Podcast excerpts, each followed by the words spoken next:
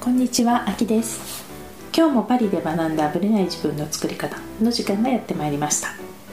今回は8月最後ということでお送りさせていただきます。また一人です。8月の終わりということで、まあ、9月の頭からとうとう新学期が始まります。9月というのは日本にとっての4月みたいなもので本当にこう新学年が始まる大きな意味を持つ月なんですよね。なのでまあ日本みたいに3月あって23週間休みがあって4月の新学年っていうのとはまたちょっと違って2ヶ月こう夏休みで間が空くのでやっぱりちょっとこう気持ちの切り替え方が必要になってくるんですよね2ヶ月も空くので。なので8月の終わりからちょっとみんなそわそわし始めてで何せその学校の方から次の学年とか、まあ、次の学校で必要なリストが、まあ、本当 A41 枚にぎっしり来るわけですよ。でそれを、まあ、まず揃えないといけない。例えばノートはこれファイルはこれそのファイルの透明の袋とかなんかいろいろ細かくあるわけですよ。そのペンもこういうペンでとか定規が必要何々が必要っていうそのノートも細かく指定されてるのででおまけに全部揃えたと思ったらやっぱりこれが必要って学校始まってからまた学校の先生が言うわけですよ。そうするとまた親はその走ってまた買いに行ってみたいな結構バタバタする9月を迎える直前の今週っていう感じなんですね。なので8月終わりになると、まあ、そのスーパーとかあとハイパーマーケットとかすごく大きなカルフールとかねそういうようなスーパーでも大きなスーパーでもやっぱりもうそこの部分がもう全部学用品に変わるわけですよ。で必ずちっちゃなところもそういうコーナーができます。その学校用のバッグカバンとかそういうのも含めてコーナーが必ずできるんですよね。でもうめちゃめちゃ混むんですよ。8月の終わりの週末なんて。で私たちは、まあ、バカンスから帰ってくるのって大体いつも8月半ばぐらいなんですね。いつもそんなにギリギリに帰ってくるってことはあんまり今までしてなくてなので帰ってきたらもうすぐ行きます。人がいないタイミングを見計らって。でそうしないとまあ、まだあんまり今度ね7月とかに買ってもねまだそういうコーナーができてないから普通の学用品のコーナーしかないんで数も少ないし種類も少ない。のでやっぱりね8月中旬ぐらいから行くのがおすすめなんですね。もう大体そうやって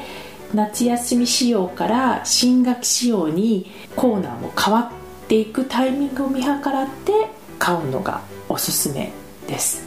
なので、まあ、今年はうちの下の子が、ま、中学に上がるのでもうバッグも新調してで、まあ、道具から何からやっぱ全部やっぱり中学生の用品に変わるんですよね。でましてやあの全く入学式もないし何がスタートするのかも全く情報が今のこの1週間前で上がってきてないので近くなったらまあ、それ学校によるのでうちの学校の話なんですけどもその門のところに紙が貼り出されるのでそこで見に行くしかないみたいな。感じですかね、まあ、その辺の話はまた9月に追って、まあ、出てくるかなっていう気もするんですけどもこの間週末にオルレアンっていうところに行ってきたんですよね。これ Facebook 見た方は知ってるかもしれないんですけどもオルレアンっていうのはパリからそうですね1時間ちょっとで行けるそうですねあのトゥールっていう、まあ、さらに先にあるんですけどもそこよりの、まあ、ちょうど半分ぐらいの距離にあるところなんですね。でオルレアンは非常に有名なのはジャンヌ・ダルクじゃないかなと思うんですよね。ジャンヌ・ダルクはやっぱりそういう意味ではフランスの中でも、ま、有名なヒロインの一人かなと思います、まあ、ジャンヌ・ダルクとオルレアンの関係っていうのは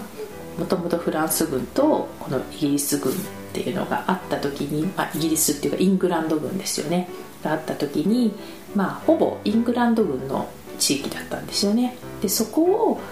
まあ、フランス軍が勝ったというか解放したことで一気に、まあ、この100年戦争がずっと続いてたイギリスとフランスの関係が変わるっていう、まあ、節目になる場所がオルレアンなんですよね。でその他にもランスとか、まあ、結構ジャンヌ・ダルクにちなんだ場所はあってルーアンとかねルーアンは私も今年の6月に行ってるんですけどもあの火あぶりの刑をされたのは結局ルーアンなんですよね。だから、まあ、それぞれの町で、まあ、ジャンヌ・ダルクはこう、まあ、ヒーローインとか有名な扱いなんですけどやっぱオルレアンってシンボルなのかなっていうぐらいもうとにかくジャンヌ・ダルクジャンヌ・ダルクジャンヌ・ダルクででオルレアンは、まあ、私何回か通ってるんですけどももう1回目も2回目もすごいあのトラムの工事中でもうぐっちゃぐちゃだったんですよ。なのでもう何がどう変わってんのもわからないしなんかあんまり街の中のんびり見たいねっていう雰囲気もなくずっと避けてたんですけどもその工事も無事終わってやっと見たらもうすごい綺麗になってて。でも雰囲気的には、まあ、シャルトルもすごくトラムが走ったことで綺麗になってたんですけどなんかまたボルドーとかああいう感じのこうトラムが走って街もすごく全部きれいに改装し直して美しい街になっているのがすごくびっくりしました。でまあジャンヌ・ダルクをどんどん祀っていて、まあ、見るところはルレアンはやっぱ大聖堂とかジャンヌ・ダルクの家とか、まあ、そんなに文化的なものはないんですけど街を歩くにはすごくもうほんと半日いるだけでも楽しい場所だなと思いました。あとね全然関係ないんですけどオルレアンって化粧品メーカーが結構こぞって研究所から、まあ、会社ごともちろんパリにもオフィスはあるんだけども結構ドーンと大きい会社が全部揃ってるのがこのオルレアンなんですよね。だからディオールとか、まあ、結構日本の資生堂もフランスはオルレアにあるはずなんですけどもなぜか、まあ、どうやら聞いてみたら1970年代に、まあ、たまたま最初やっぱディオールって言ってましたかね。ディオールが買ってでなぜ買ったかわからないけど、まあ、土地が安いからとか当時はそういうのもあってそこに要は研究所とかそういうのを全部作ってやってたのがだんだん、まあ、そこから広がってっていろんな化粧品会社も全部入ってきたりしてオルレアンがかなり化粧品メーカーの街になっているっていうのはまあ、案外旅行の人は知らないかなと思うんですけどそういう意味ではかなりフランス人も外国人もいる、まあ、外国人は住んでるのかな？ちょっとわからないですね。でもそういう国際的なメーカーが結構いっぱい入っているっていうのがオルレアンの特徴です、まあ、そういう意味ではねパリからもうすぐ行ける距離なのでもう行ってしまえば日帰りでも行けますよね余裕でね。もし行ってみたい方は行かれるのもおすすめかなと。今すごい綺麗な街なので一度はご覧になってみるのもいいのかなと思いました。それでは本編スタートです。はい。8月の特番というかまた質問をたくさんいただいているので一気に質問に答えていきたいと思います、えー、日本に来たら食べるものは何ですか？まあ、これは、まあ、地元で言うとこれも話したかな。なんかしゃぶしゃぶとお寿司は結構食べてあとはやっぱり日本の中華って美味しいんですよね。中華街で食べる中華とは違うので私は中和洋中結構食べますね。まあお友達と食べる時は比較的和を推薦してくれたりするので喜んで和をいただくっていう感じになってます。はい次。先日これからはインタビューを仕事にすると降りてきたとの投稿を拝見しました。このインスピレーションが降りてくるプロセスをお聞きしたいです。どんな風に自分と対話しどのぐらいの期間で降りてきたのでしょうか。インスピレーションはですね、まあ、プロセスはちょっとうんあるとは思うんですけど降りてくるまでは一瞬です。一瞬なんですね。でその時に何を感じるとあこのインスピレーションは自分の直感としてありって思えるかっていう自分の確信度それがもう私の中ではっきりしているんですね。私のインスピレーションを降りてきた時にあこれ来るなっていう確信度はテンションが全然上がらないっていうやつなんですね。テンションが上がらないんだけど静かな確信がある時っていうのはもうゴーサインなんですね。完全に。なのでああもうこれやるとワキワクするとかウキウキするっていうのは私にとってのそんなインスピレーションではなくてこう視界が開けるようにでも静かな中での私の確信があるっていうものが私の場合はそのインスピレーションが確信に近い時っていう感じです。じゃあ自分の中でどういう時にそうインスピレーションが降りやすいかっていうことなんですけど、まあ、まずインスピレーションが降りる時には必ずオーダーをかけてます、まあ、そういう例えば自分のしたいことっていうのを知りたいとか方向性を確認したいとかっていうのを必ず自分の意思として伝えるまあ、誰に伝えるのっていうか、まあまあ、そのその誰にって言われると困るんですけど、まあ、自分自身と自分の直感と集合意識にかけて意思を伝えるっていうのは大事かなと思います。でその後はとにかく降りてくるまではどうしたらいいかっていうと常にオープンでいることとリラックスすることと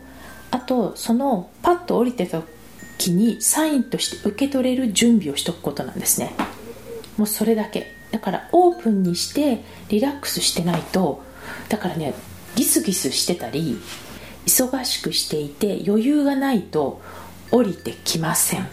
なのでよくほらアイデアが浮かぶ時って例えばお風呂入ってる時とかなんか何も考えずに散歩してる時とかそういうのってあったりするじゃないですか。それと同じで私の場合もやっぱり例えばバカンス行ってる時とかお風呂に入ってシャワー入ってる時とか何にもしてない時の方が必ず入ってくるんですね。なので常にリラックスして自分が自分に対してあるいはそのサイン降りてくるインスピレーションのサインに対してオープンでいるっていうことは意識してます。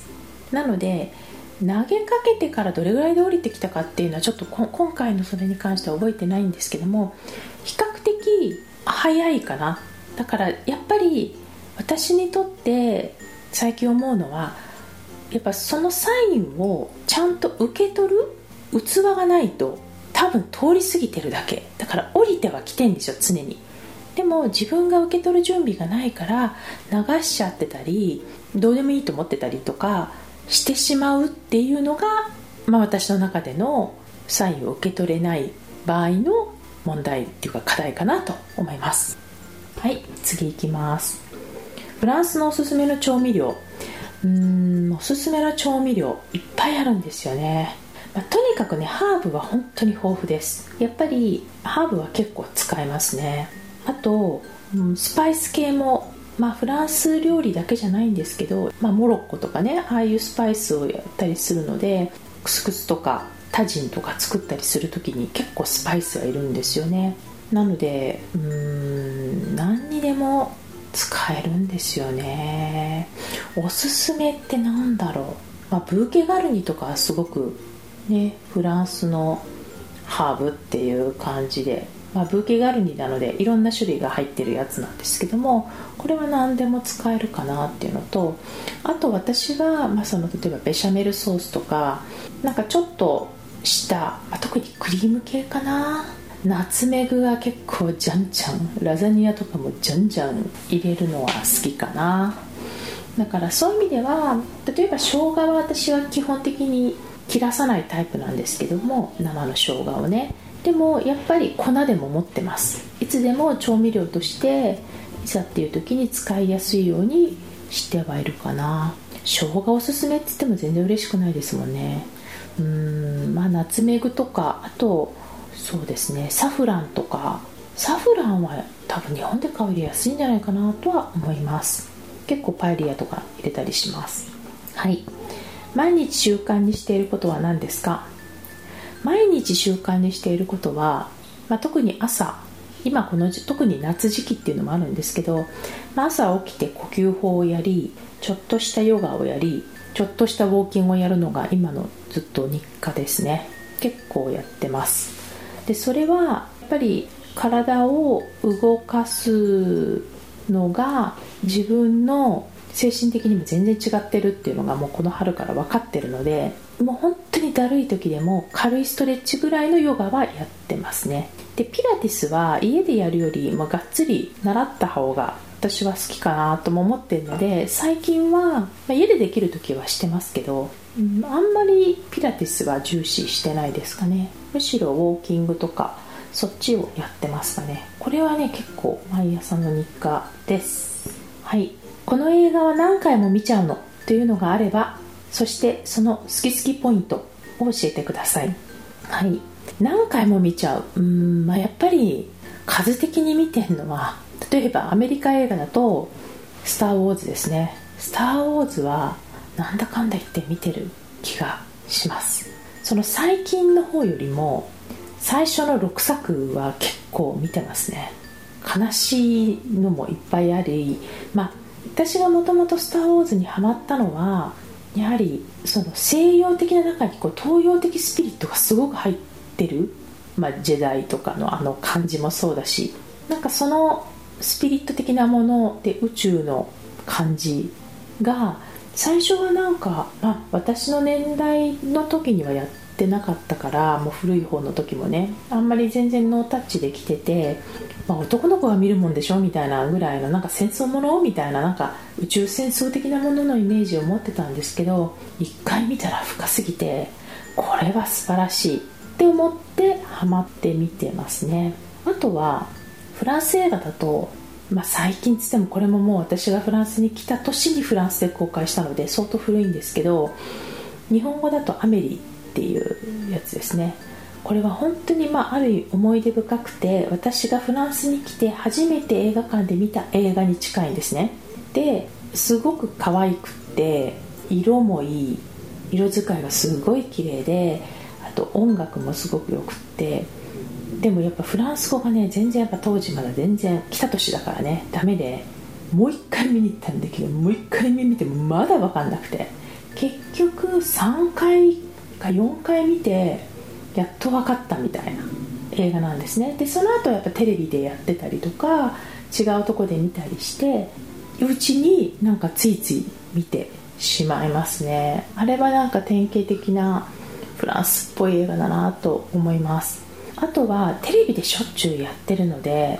やってるとつい見てしまうのが日本語だとね「鬼人たちの晩餐会」ってこれ古い映画なんですけど古いっつっても1980年代かな？90年代かな？の映画なんですけどもとにかくねそのフランス語だとルディネ・ド・コンっていうおバカのディナーっていう意味なんですけどもとにかくねもう本当にふざけてるんですよ。ふざけてるんだけどブラックユーモアなんだけどすごくフランス的ででも本当になんか誰かをバカにしてるというよりも可愛いおバカさ加減が見ていつでも笑える。私あのフランスのブラックユーモアが嫌いなんですけどこのユーモアだったらまだいけるっていうぐらいもうこれ見ると必ずお笑いできるっていう好きな映画ですね。私は個人的には好きな映画でまあ DVD とかであったらぜひ見ていただきたいなと思うんですけど、まあ、80分ぐらいの映画でフランス、まあ、パリを舞台にしてるんですけどまたアメリーとは違ったちょっとおバカさ加減がまた受ける映画なので、まあ、機会があったらぜひ見ていただきたいなと思います。はい。えー、アキさんは自分と向き合う時自分史を活用されてると思うのですが自分史は定期的に更新されているのですがどういうふうに活用されているのか知りたいです、えーと、私はま1回バーッと自分史を書いて更新するとしたら、まあ、その最近のやつですよね。更新してるけれども最近のやつはもう年間単位で更新してるんで自分史という形では更新はしてないですね。だから年間のメモを読み直したりとかはしてます。例えばうん、自分史を読み直すタイミングは、定期的にあるかな。でも年1回あるかな。もう大体、うん。まあ、思い出すこともいろいろあるんですよね後から。なのでそうやって追加することはあるけど大抵はうんもうあんまりはちょっと私もいろいろやりすぎたのでもう最近は全然見てないかもしれないですね。でも私自身がもう最近やってないとはいえども自分史はおすすめです。活用してほしい。やっぱり自分自身の過去を振り返ることで今につながる何かが必ず見えるので本当におすすめしたいなと思います。はい。アキさんの普段のメイクを聞きたいです。こだわりとか色味とか。ということですね。えっ、ー、と私はですね日本の人みたいに、ま、丁寧なメイクはしてませんけれども私のこだわりはですね完全に骨格ベースですね。骨格を生かすメイクは意識してます。だからね色味はそんなにのせないですね。色味がどうのこうのとかっていうよりはやっぱ骨格を生かすまあそのクリームとかそういうの塗ってますね。ただファンデーションとかは全然つけないです、まあ、パウダーとかそういうのでまあぼかしたりとかそういうそういうことはしてますけども基本的には、粉っていうかファンデーションとかは全然つけません。色味は基本その骨格を生かす色味なので結構ベーシックかな。まあ白とか多いですね。シャドウとかで白っぽい感じのとかあんま色味をじゃんじゃん使うタイプではないですね。色味使うとしたらもうリップだけかなっていう感じがします。はい。アキさんの人生の中で失敗した悔しいと思ったことベスト3とその経験から得たもの。ベスト3ってほど別にそんなないんですけどまあ自分の中でうまくいってないなかったなって思うのはやっぱり私は受験に失敗してますね、まあ、いろんな意味で受験には失敗しててで、まあ、自分が本当に行きたかったところには行けなかった。っていうのがあります。それはまあ高校も大学もなんですけども。ででその時に、まあ、いつも思ってたのはどっかでねベストは尽くしてなかったんですよね。でベストは尽くしてなかったしもう何よりも嫌いだったんですよ本当受験が。受験がっていう勉強はね嫌いじゃないんですよ私。それはね気づいたの。勉強が私嫌いじゃないなでも受験勉強はとにかく嫌いで何が嫌だったんだろうと思ったんですよね。でもテストが嫌だとかそういうことではなくてそのこれが何につながるのか全然分からなかったんですよね。もうひねくれ者だったのでこの勉強が何になるのかとかこんな英語何、まあ、英語とか今ちょっと特別に言いましたけどなんかこう学ぶ楽しさよりもテストに受かるための勉強するのがもう本当嫌でで、まあ、そこをちょっと言い訳にベストを尽くしてない。でもやらなきゃいけないからやってるみたいな。なんかこう自分の中で折り合いもつけずに受験をしてたのが失敗ですね。なのでそういう意味では私は後から自分の意思でこうイギリス行こうと思ったとか自分の意思でフランス行こうと思った時に、まあ、大学院の試験を受けたり、まあ、大学院のその卒業試験とかも受けてるんだけど自分の意思でやるって決めたらねやっぱ本当に勉強するんですよね。好きなことだったし。だけどやっぱそこに意義とか私の場合ねその目的意識が見出せないと全くダメだっていうことがよく分かりました。なので、まあ、そういう意味ではやっぱり私の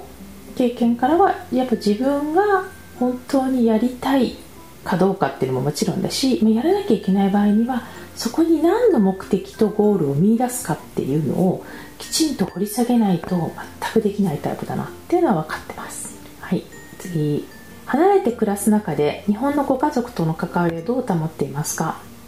もう最近は本当に何でもつながれるので LINE とあとは電話？LINE の電話使ったり Zoom を使ったり、まあ、スカイプを使ったりしています。昔は本当にメールだけだったし、まあ、ただフランスはフランスから日本に電話するのは無料だったので国際電話は結構もう初期の頃何年ぐらいからかな？2000何年だろう？67年ぐらいにはもう電話は普通に日本にかけてましたね。向こうからはかけれないんですよ。東京からかけるとめっちゃ高いんですけどフランスからかけるとその国全部国際電話ができるわけじゃないんで、まあ、いくつか国がやっぱそれでもあった中に日本が加わったって言った時はこう日本人のそのパリ在住の日本人でわーって盛り上がった瞬間でしたね。はい。これから挑戦したいこと公開可能であれば教えてください。これから挑戦したいことっていうか今挑戦していることなんですけども一つがそのパリ美学の、まあ、今やってますけどそのアドバンスのアカデミーをやります。これはパリ美学のコンテンツを理解して活用できる人が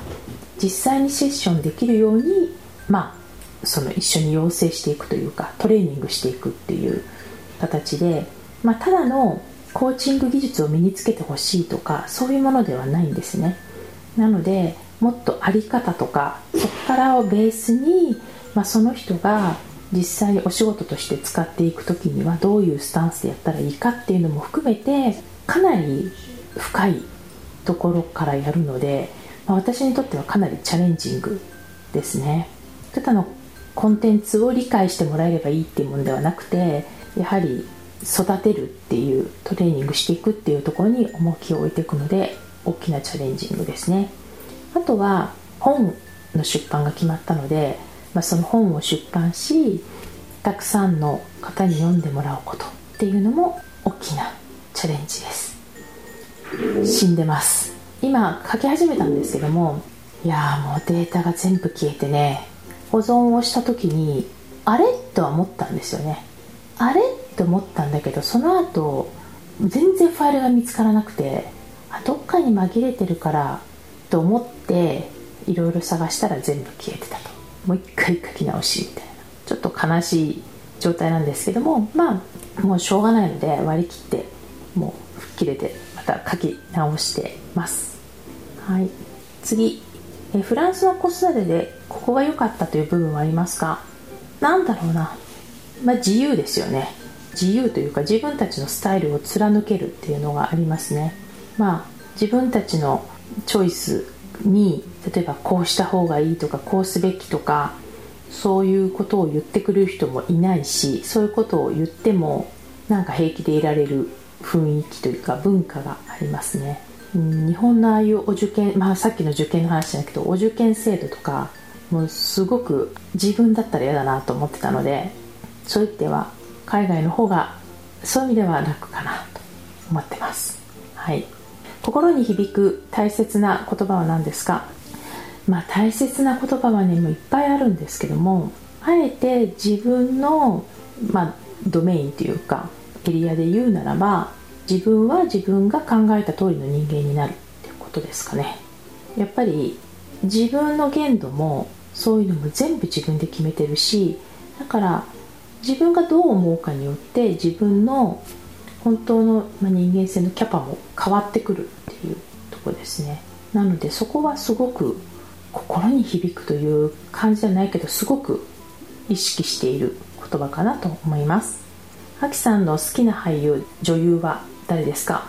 うんとねもうこの人がもうとびっきり好きでとかっていうのがもう今あんまりいないんですけど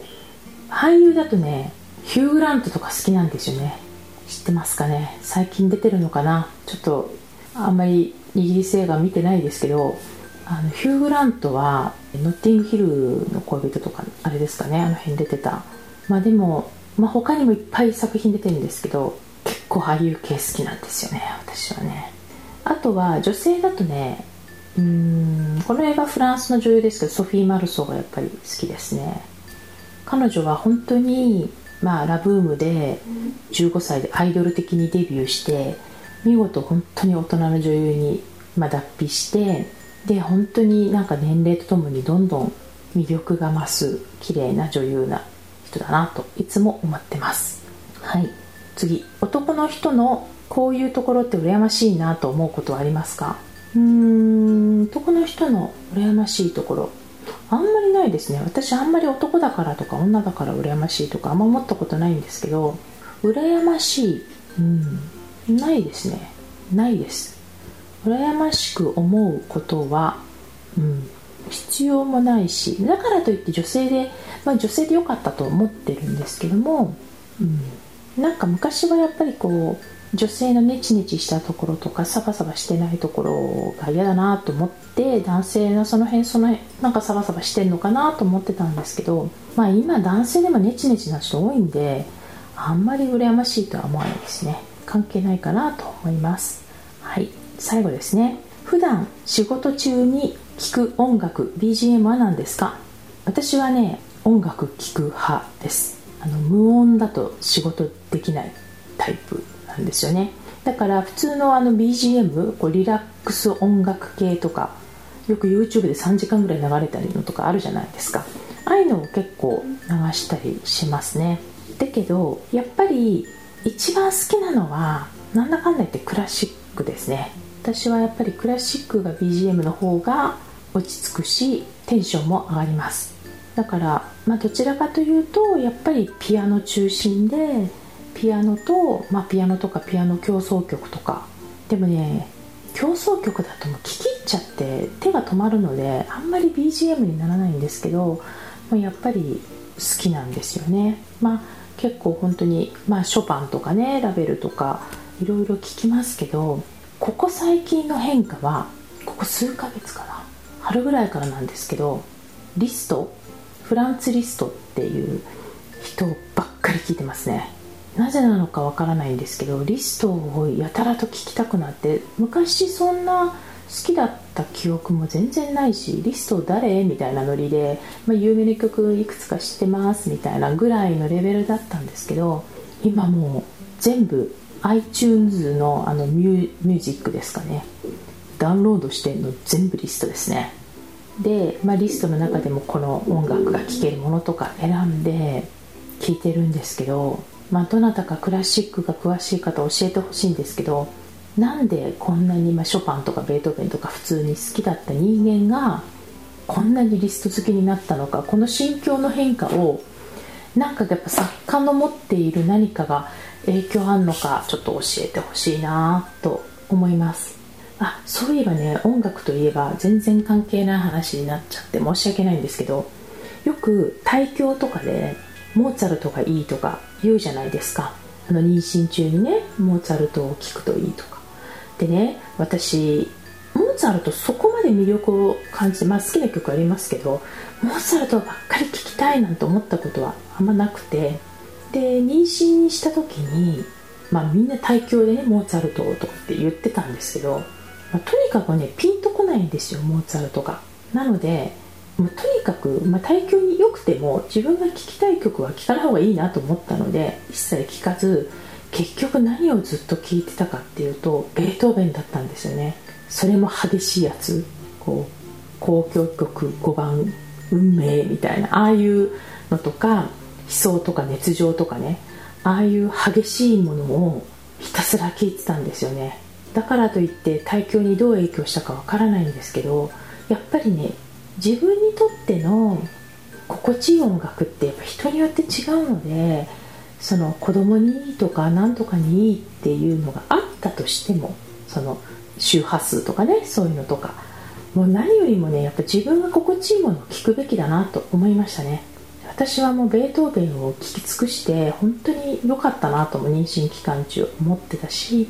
今もやっぱよくわかんないけどリスト聞いてるのはやっぱリストに惹かれる何かがあってでリストを聞くとやっぱ自分の心理的なものとかそういうのに影響を及ぼし、まあ、仕事もはかどるのかもしれないっていうところが、まあ、影響あるのかもしれないですね。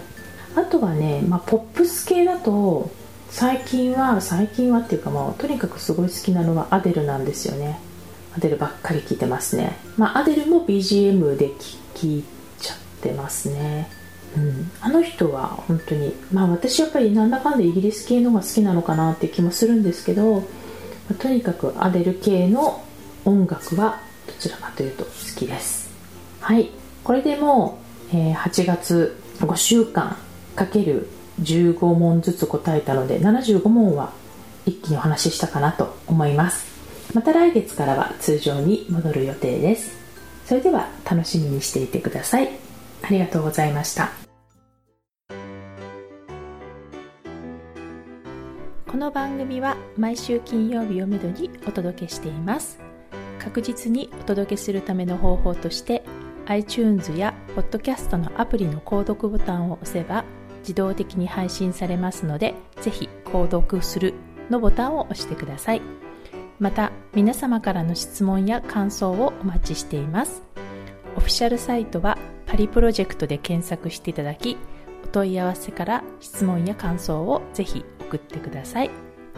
オフィシャルサイトから LINE アットやメールレターで有益な情報をお届けしているのでこちらもぜひ登録してくださいねまた次回もパリで学んだブレない自分の作り方をお楽しみに秋でした。